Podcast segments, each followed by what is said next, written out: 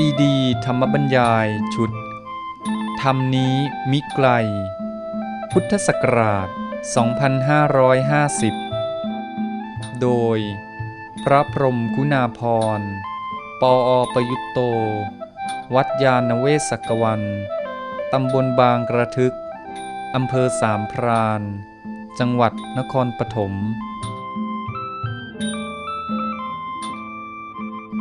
เรื่องที่ 15 วาสนาคนไทยได้แค่ไสยศาสตร์ บรรยายเมื่อวันที่ 13 เมษายน พุทธศักราช 2550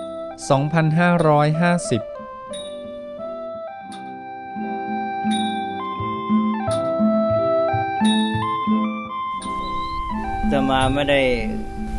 เข้าฝ่ายไหนว่าจะเขียนไม่เขียน แต่ว่าจะเขียนแล้วไม่เขียนก็ควรจะพูดให้มันแสดงถึง การรู้เข้าใจเรื่อง และให้มีประโยชน์ในทางสร้างสรรค์ เพราะว่าเมื่อจะเขียนหรือไม่เขียนเนี่ยมันมีทาง เราต้องมองไปที่ว่า แล้วเราจะจัดการยังไงในเรื่องนี้ให้มันเกิดผลขึ้นมาอืมถ้าจะทำยังไงให้เกิดผลดี ว่าถือโอกาสในการจัดความสัมพันธ์ระหว่างรัฐกับพระศาสนาอะไรอย่างนี้ไม่ใช่ไม่ใช่แค่มีแค่ความเห็นกันเองถ้าแกไปพูดทำนองว่า เขียนแล้วไม่เขียนก็เป็นอยู่แล้วเลยแล้วก็บอกว่ารัฐธรรมนูญเลยแหละ ไม่ต้องเขียนแล้วก็มันก็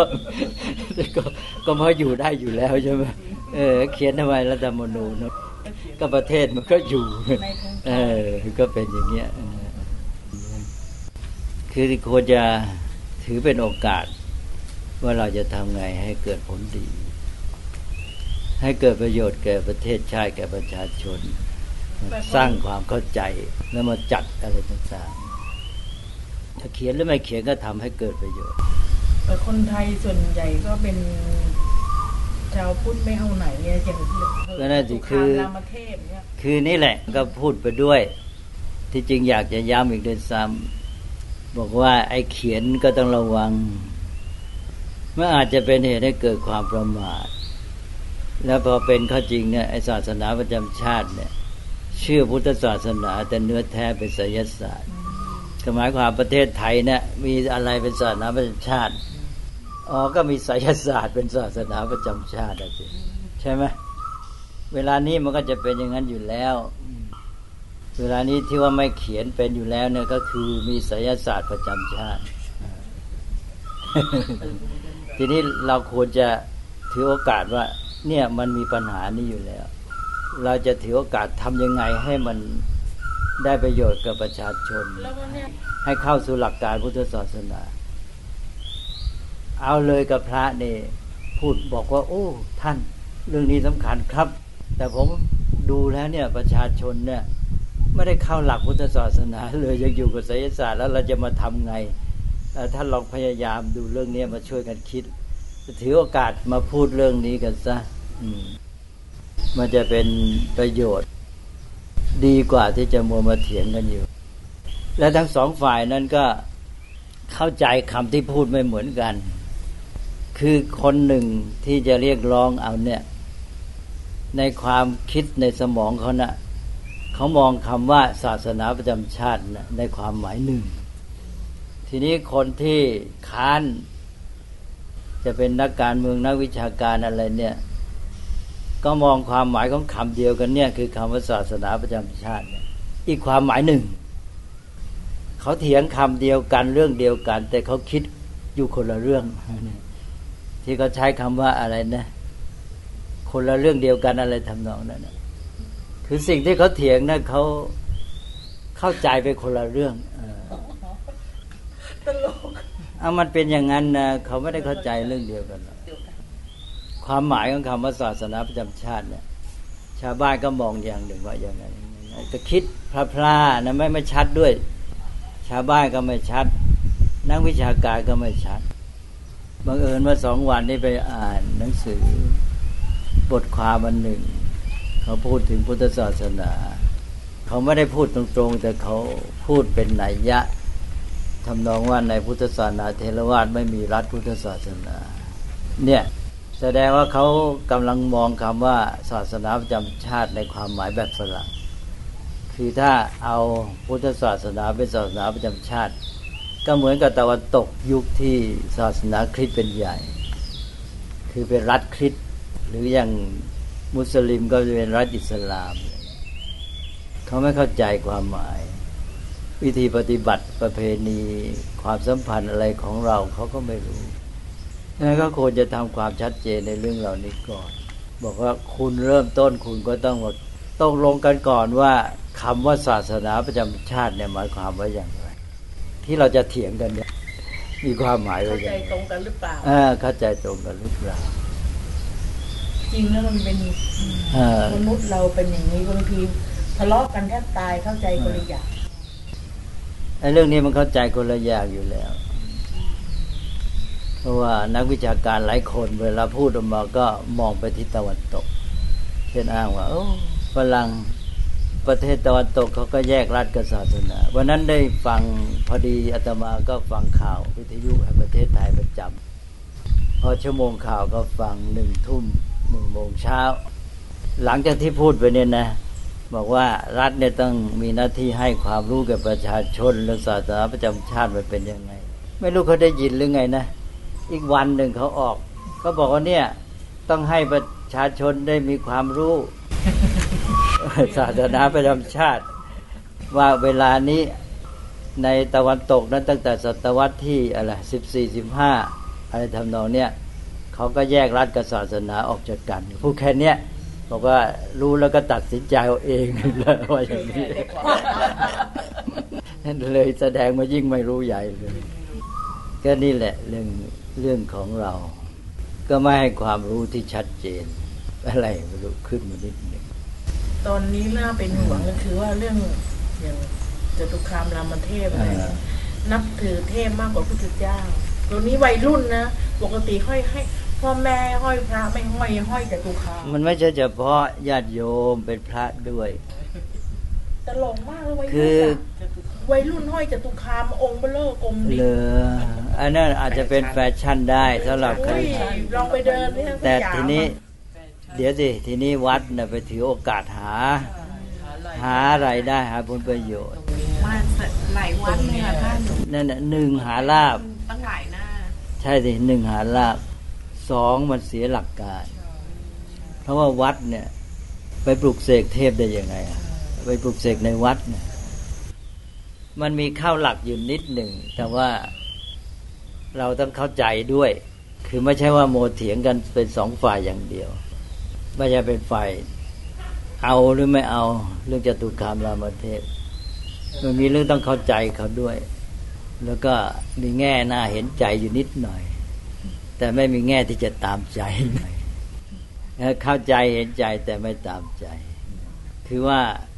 จตุคามรามเทพเนี่ยก็ตามประวัติ ก็เป็นเทพเฝ้าพระบรมธาตุนครศรีธรรมราช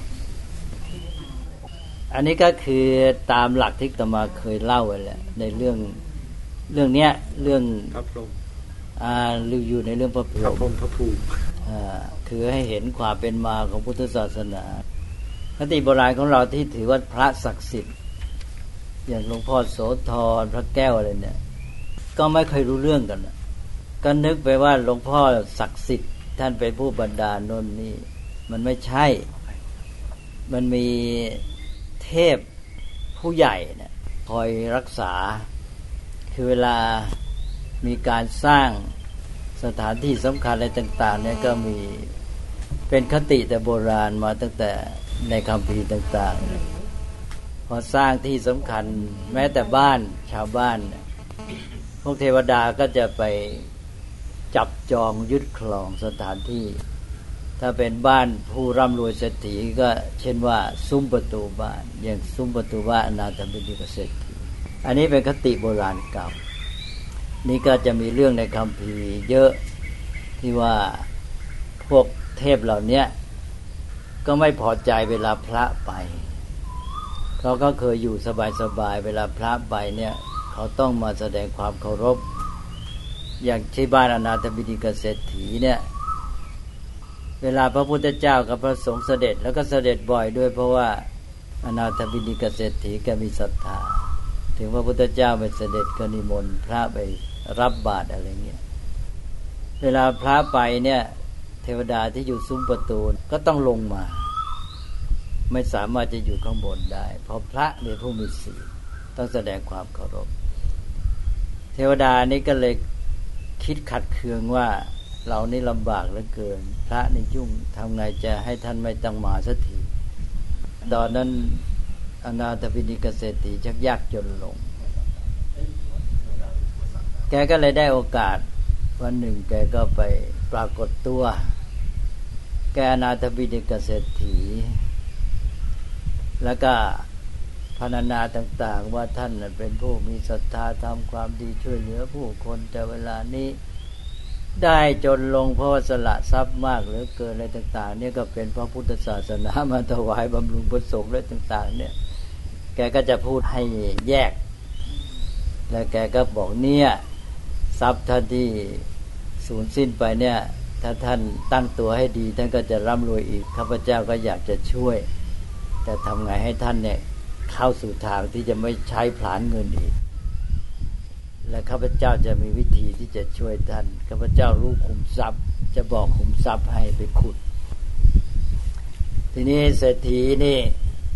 ก็เป็นผู้ที่มั่นคงในพระรัตนตรัยทำความดีช่วยเหลือพระศาสนาทำทานแก่คนยากจนลากไร้ช่วยเหลือเขามาแกก็ไม่เสียดาย แกได้ยินเทวดาว่าอย่างนี้แกก็คิดเอ๊ะเทวดานี่ชวนผิดทางซะแล้วฟังไปฟังไปแกก็เลยไม่เอาด้วย แกก็บอกว่าเนี่ยข้าพเจ้าไม่เห็นด้วยที่ท่านมาพูดอย่างนี้เป็นการชวนออกนอกลู่นอกทาง เพราะฉะนั้นข้าพเจ้าในฐานะเจ้าบ้านไม่อยากจะให้ท่านอยู่ที่บ้านนี้อ้าวอันนี้เป็นสิทธิโดยชอบธรรมเพราะเขาเป็นเจ้าของบ้าน อันนี้คติโบราณเหล่านี้นะคนไทยไม่เคยรู้เจ้าบ้านมีสิทธิ์ เทวดานี่ไม่สามารถอยู่ได้ถ้าเขาไม่ให้อยู่ ฝ่ายเทวดานี่ก็เลยเดือดร้อน โอ้เศรษฐีก็เล่าไล่ไม่ให้เราอยู่ทำไงก็เลยไปหาพระอินทร์พระอินทร์บอกข้าพเจ้าก็ช่วยไม่ได้ แต่ว่าจะแนะอุบายให้อย่าง ก็คือท่านก็ไปพูดกับเขาสิ บอกว่าท่านทำบุญทำกุศลช่วยเหลือผู้คนทำสังคมสงเคราะห์มากมายเนี่ยดีเป็นประโยชน์มากข้าพเจ้าจะสนับสนุนจะบอกคุมทรัพย์ให้ท่านจะได้มีเงินมาทำมาก ๆ แกก็เลยใช้วิธีใหม่เนี่ยมาปรากฏตัวกับเศรษฐีใหม่ แล้วก็มาพูดอีกแบบหนึ่งเกษตรีก็เลยยอมให้อยู่ อันนี้เป็นเพียงตัวอย่างให้เห็นเรื่องความสัมพันธ์ระหว่าง คนกับเทวดาตามคติแต่โบราณ ทีนี้คติเนี่ยมันก็เข้ามาสู่พุทธศาสนา นี่คตินี้ก็คือว่าเทวดาเนี่ยจะไม่ใหญ่กับมนุษย์ ใหญ่กว่าในแง่ของโดยทั่วไป แต่ว่ามีธรรมเป็นตัวตัดสินธรรมสูงสุดไงหลักพุทธศาสนา พุทธศาสนาเกิดขึ้นก็เปลี่ยนจากเทพสูงสุดเป็นธรรมสูงสุด นั้นก็จะมีเรื่องในคำพีหลายเรื่องที่ว่าเทวดากับมนุษย์ขัดกัน ทีนี้ท่านก็จะสอนคติไว้ให้เนี่ย เพื่อเป็นตัวอย่าง ว่าถ้ามนุษย์ถูกต้องเอาธรรมตัดสิน เทวดาอยู่ไม่ได้ ต้องแพ้ทุกทีเนี่ยก็มีเรื่องทำนองเนี้ยเนี่ยชาวพุทธไม่ศึกษาคติของพุทธศาสนา ให้ถือธรรมเป็นใหญ่ มนุษย์จะมีเรื่องขัดแย้งกับเทวดายังไง ต้องยุติที่ธรรมะ ถ้าเทวดาผิดธรรมะ เทวดาต้องไปนมีเรื่องอยู่ในเนี่ยในคำพีเนี่ย คือท่านพยายามสอนเพื่อจะให้ชาวพุทธเนี่ย เปลี่ยนเบนจากทิศทางของคนโบราณไอ้ที่มันไปหวังพึ่งเทวดาอ้อนวอนขอให้ท่านบันดาล ให้มายึดถือธรรมเป็นใหญ่ เนี่ยมีมาเรื่อย ทีนี้ต่อมาเทวดาจำนวนมากก็มานับถือพุทธศาสนา ก็ต้องถือธรรมเป็นใหญ่ด้วย อันนี้เดิมก็บอกแล้วว่า เวลาเขาสร้างสถานที่สำคัญอะไรแต่อะไรเทวดาก็จะไปยึดครองที่อยู่ นี้เวลาสร้างที่ประดิษฐานพระพุทธรูปสำคัญสำคัญเนี่ยเทวดาก็จะมายึดครองเป็นที่สำหรับตัวจะได้เฝ้าพระพุทธเจ้าอยู่เสมอ แล้วก็ทำหน้าที่คุ้มครองรักษาด้วย ก็เลยมีเทวดาคุ้มครองรักษาพระพุทธรูป สำคัญสำคัญทั่วไปหมด ที่ว่าพุทธรูปองค์นั้นศักดิ์สิทธิ์ศักดิ์สิทธิ์บรรดาโน้นบรรดานี้ก็คือเทวดาที่คุ้มครองเนี่ยเป็นผู้ทำหน้าที่นี้ พระพุทธเจ้าท่านไม่มาเที่ยวบรรดาลาบยศให้ใครหรอกนะท่านก็อยู่ของท่านแล้วพระพุทธเจ้าก็นิพพานแล้วด้วย ก็เป็นเรื่องของเทวดาที่รักษา เทวดารักษาพระแก้วก็อาจจะอยู่ที่ฉัดอยู่ที่ ฐานพระอะไรเงี้ยนะอยู่อย่างเงี้ย พวกเทวดาเนี่ยอยู่ไปอย่างเงี้ยก็เป็นหลักมาอย่างเงี้ยนี่พระบรมธาตุนครศรีธรรมราชก็เลยมีประวัติ ซึ่งข้าวคตินี้ก็เป็นเจดีย์ใหญ่ อุทิศต่อพระพุทธเจ้า พวกเทวดาก็ต้องมาเฝ้า ก็เทวดาเนี่ยชื่อจตุคามรามเทพ มีประวัติไปกันใหญ่ว่าที่จริงจันจตุคามรามเทพเนี่ยเป็นกษัตริย์ศรีวิชัยเก่า แล้วก็ได้สวรรคตแล้วก็มาเป็นเทพ แล้วก็มาเฝ้าพระบรมธาตุก็หวังจะทำความดี จะได้มาเป็นบารมีต่อไป จะได้เป็นพระโพธิสัตว์ จะได้เป็นตรัสรู้อะไรแต่ไรเนี่ย ก็เรื่องก็ว่า นี่ก็เป็นคติพุทธศาสนาตกลงท่านก็เป็นเทพที่เข้าแนวนี้นะแต่ว่าข้อสำคัญก็คือพระและญาติโยมเนี่ยจะต้องจับให้ถูกจุด ก็คือ ต้องมาเน้นจุดที่ว่าท่านทำหน้าที่ของผู้ที่มีศรัทธา เป็นพุทธศาสนิกชนที่ดี เป็นตัวอย่างของการที่จะมาปกปักรักษาพุทธศาสนา ชาวพุทธจะต้องปฏิบัติตัวอย่างนี้อย่างนี้แบบเดียวกับท่าน ไม่ใช่มาหวังผลที่จะได้รับจากความศักดิ์สิทธิ์ให้ท่านมาบันดาลอะไรแต่ละคือหนึ่งต้องโยงเข้าหาหลัก หลักการคติแต่เดินที่ท่านมาเป็นเทวดาคุ้มครองพิทักษ์รักษาพระบรมธาตุสองก็คือหลักการที่ว่าวิธีปฏิบัติตัว เพื่อให้ได้ประโยชน์จากเรื่องนี้คือการทำตาม ที่ว่าประพฤติดีอย่างท่านท่านมีแนวทางความประพฤติอะไรแต่อะไรยังไง มีวัดปฏิบัติอย่างไร ก็เอามาสอน ก็เหมือนพระพรหมเนี่ยตอนตอนพระพรหมเอราวัณก็เล่าเรื่องนี้เหมือนกัน ถือพระพรหมเอราวัณก็แบบเดียวกัน พระพรหมเอราวัณนี่ก็ผู้สร้างเขาก็บอกแล้วพระพรหมองค์นี้ชื่อเป็นมหาพรหมเนี่ยจะมาประทับที่ศาลพระพรหมเอราวัณเนี่ยทุกวันทุกค่ำเว้นวันพระ เพราะวันพระไปฟ้าพระพุทธเจ้าเนี่ยเขาผูกไว้ให้เสร็จแล้ว แล้วคนไทยเนี่ยแล้วก็นักปกครองไม่เอาเรื่องเลย คตินี้มันทำให้มีทางที่จะพัฒนามนุษย์ได้ คือเราก็เอามาเตือน เอาแกจะไปขอก็ขอไป เราขัดขวางไม่ไหวละแต่ว่าทำไงจะพัฒนาเขาขึ้นมาบ้างเนี่ยก็คือเตือน พระพรหมเนี่ยนะ ท่านไม่มาในวันพระวันพระท่านไปวัดไปเฝ้าพระพุทธเจ้า เพราะฉะนั้นพวกเราก็เหมือนกันจะมาขอวันพระนี่ต้องไปวัดไปฟังธรรมกัน เอาอย่างพระพรหมเหมือนกันแน่ก็สอนไปสิใช่ไหม ให้มันได้แง่ที่เป็นประโยชน์ คือเป็นจุดเชื่อมที่จะพัฒนาคน เพราะเราไม่สามารถจะหักทันทีหักด้ามพระด้วยเข่าไปได้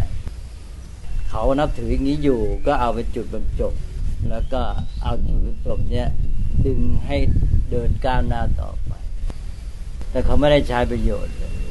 อย่างตอนนั้นนายกรัฐมนตรีพอสาร ถูกทุบทำลายก็กลัวตัวเองจะเกิดอะไรขึ้น จะเป็นลางร้ายกับตัวเองต้องไปทำแก้เคล็ด แทนที่จะมองไปถึงบ้านเมืองประโยชน์ของประชาชนไปมองอยู่แค่ตัวเอง ที่จริงมันต้องมองถึง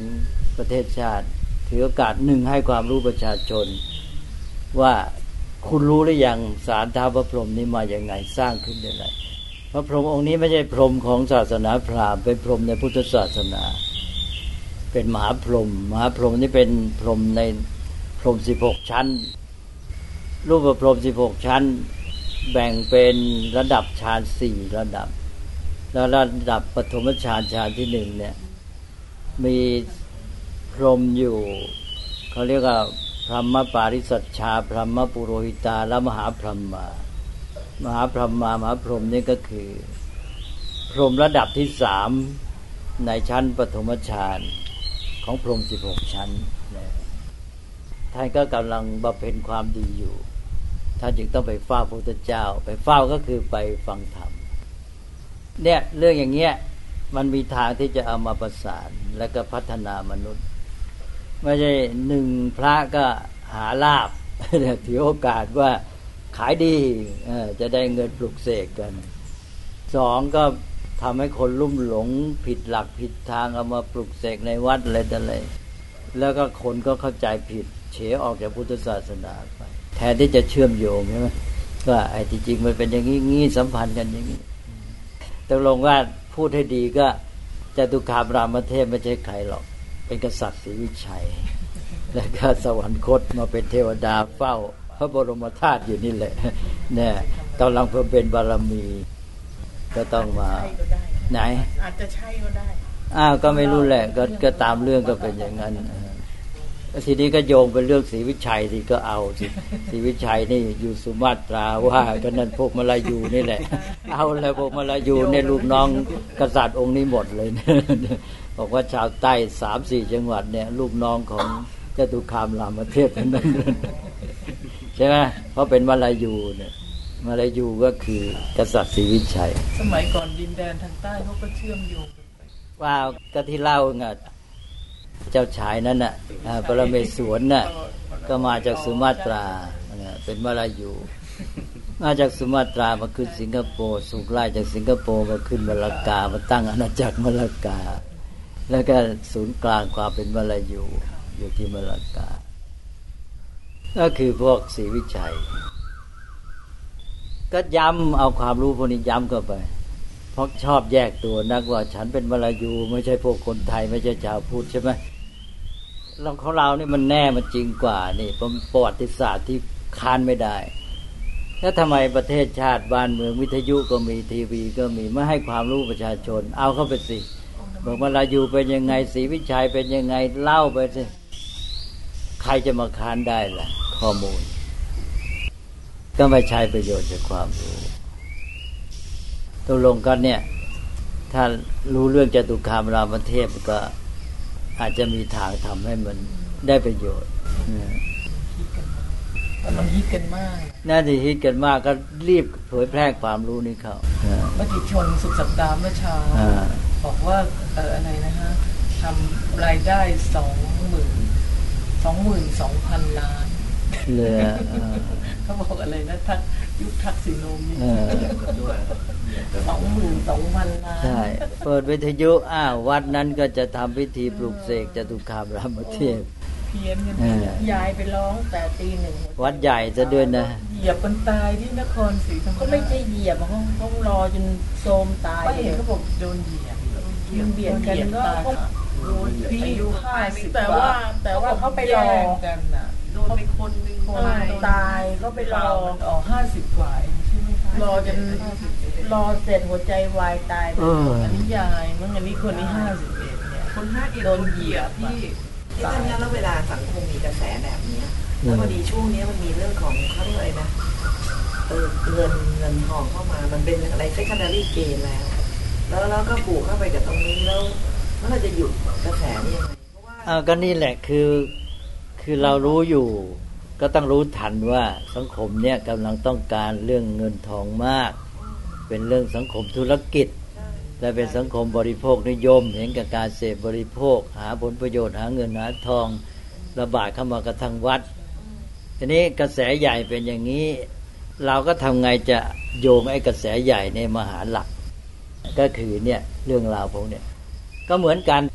สมัยพุทธกาลเนี่ยพระพุทธเจ้าก็อยู่ในสภาพสังคมคล้ายอย่างนี้ สังคมสมัยนั้นกำลังเฟื่องธุรกิจอะถ้าเรามองไปประวัติศาสตร์ก็คล้าย ๆอย่างเงี้ยสังคมในสมัยพุทธกาลเนี่ยกำลังเจริญรุ่งเรือง การค้าขายระหว่างแคว้นต่างๆ มีคารวานกองเกวียนไปกันใช่ไหมเนี่ยแล้วก็เศรษฐีกำลังเป็นชนชั้นนำขึ้นมา เดิมมันมีวันณะสี่อะกษัตริย์พราหมณ์แพทย์สูตร ตอนแรกพราหมณ์นี่เป็นใหญ่ที่สุด แต่ว่าทางพุทธศาสนาบอกที่จริงกษัตริย์เป็นใหญ่ก่อน ยุคพระอินทร์ไงก็คืออารยันเนี่ยเข้ามาจากทางอิหร่าน มาบุกอินเดียใช่ไหมตอนแรกมันยกทัพมาเนี่ยระยะนี้มันพวกนักรบเป็นใหญ่ ตอนนั้นพระอินทร์เป็นใหญ่ ตอนที่กำลังเดินทางยกทัพสู้ระยะแรกเนี่ยเป็นยุคพระอินทร์เป็นใหญ่ ยุคพระอินทร์ก็ยุคกษัตริย์ นะพระอินทร์นี่ยิ่งใหญ่มากเป็นเทพสำคัญ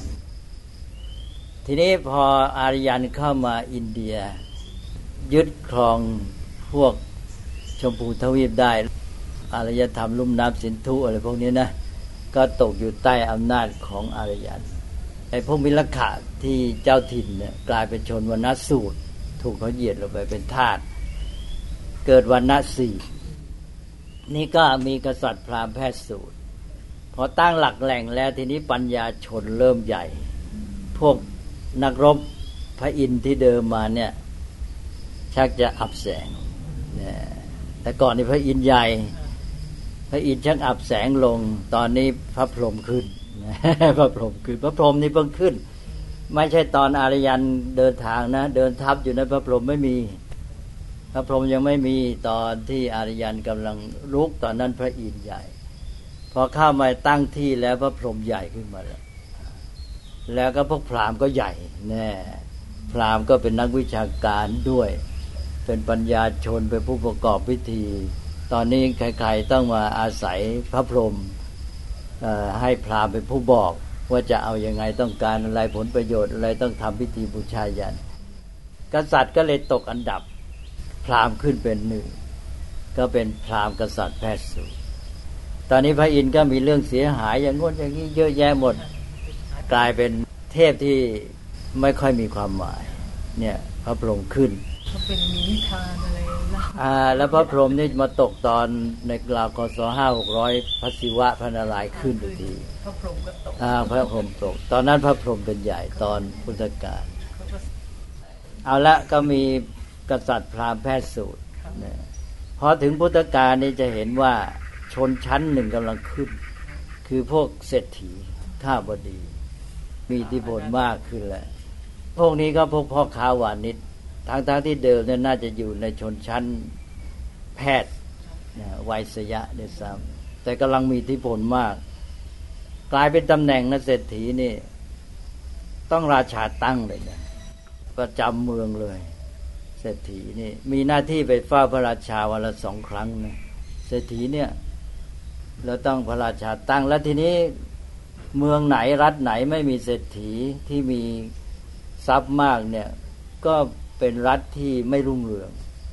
ก็จะต้องหาทางมีเศรษฐี ถึงกันในพุทธกาลน่ะก็มีรัฐบางรัฐเนี่ยต้องขอเศรษฐีจากอีกรัฐหนึ่ง นางวิสาขาก็ไปเพราะเรื่องนี้ เพราะว่าพ่อเนี่ยเป็นธนันชัยเศรษฐี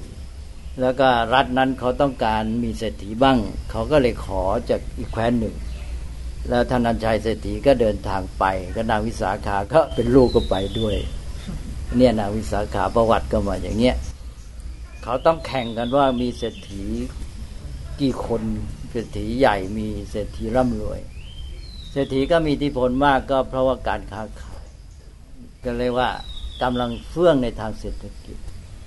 การค้าขายระหว่างรัฐรองแคว้นก็ถึงกันทั่ว แล้วก็มีพวกสิ่งอุปโภคบริโภคต่างๆมากมาย มีการอวดกันถึงการใช้ไอ้พวกผ้าไหมจากแคว้นนั้นจากรัฐนั้นอะไรต่าง ๆ เนี่ยนะว่าเป็นของชั้นดี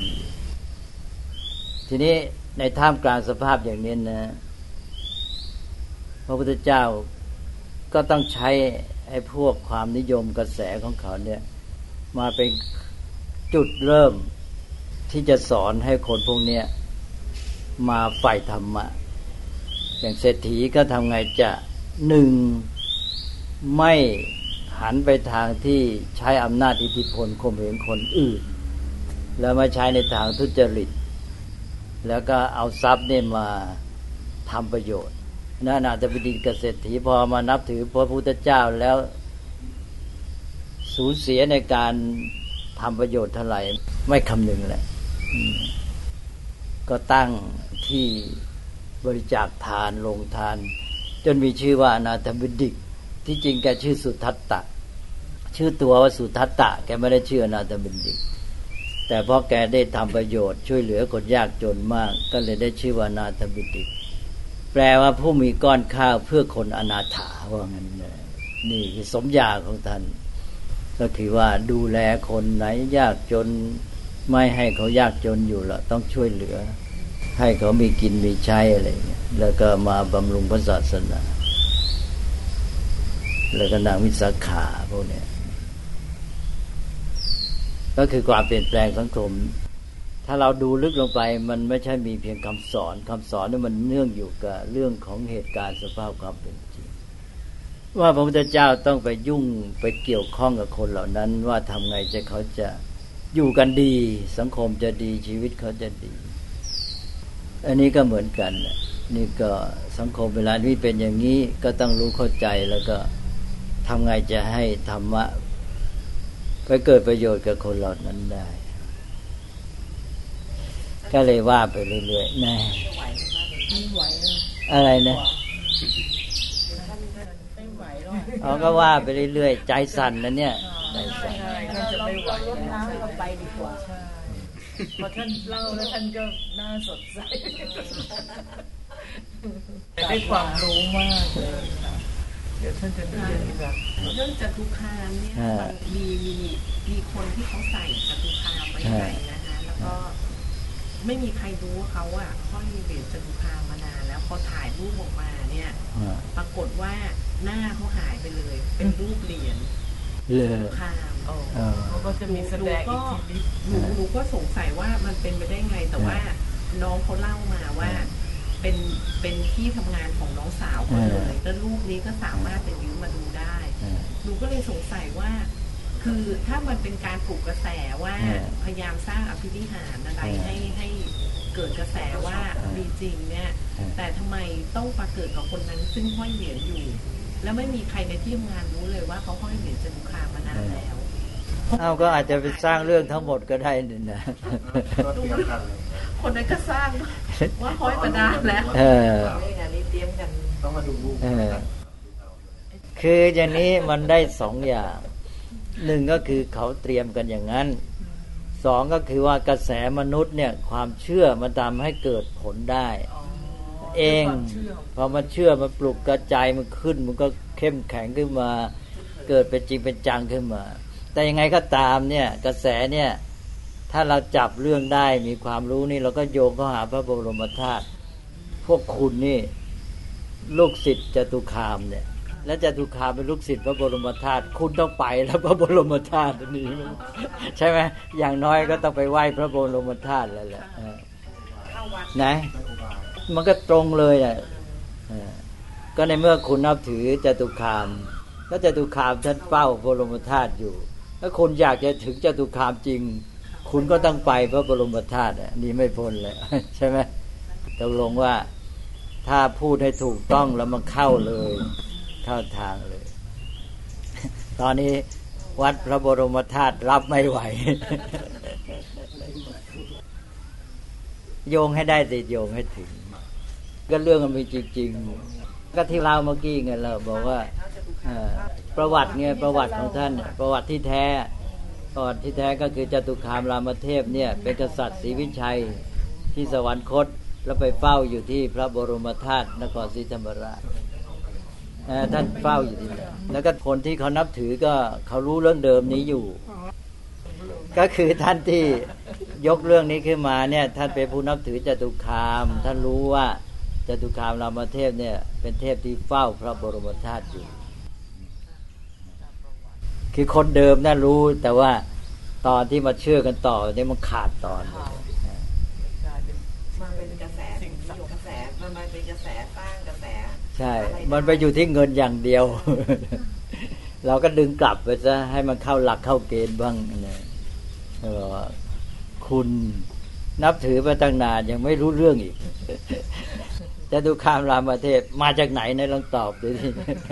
ถ้ามันก็มีประเด็นอย่างนี้นะก็เลยทำสังคมเหมือนกับว่าพอเราไปขัดผลประโยชน์เขาเออกลุ่มที่จะเสียผลประโยชน์เขาก็เขาก็ต้องพยายามสร้างกระแสใหม่เดี๋ยวนี้มันเป็นยุคข้อมูลข่าวสารเออเออเขาก็อาจจะแบบรับนี่มันรับกันไปรับกันมาก็ไม่เป็นไรเนี่ยไอ้เรื่องนี้มันเป็นเรื่องชัดเจนมันมีมาตั้งเก่ากว่าใช่ไหมเขาจะหนีไปไหนไม่พ้น ถ้าเขาใช้คำว่าจตุคามรามเทพหนีไม่พ้นอะ นอกจากเขาต้องเปลี่ยนใหม่ ต้องหาองค์ปัญจคามรามเทพท่านี้คือปัญจคามเลยเนอะเออเก็บเงินสองหมื่นสองพันล้านสองหมื่นสองพันล้านโอ้ยห้อยกัน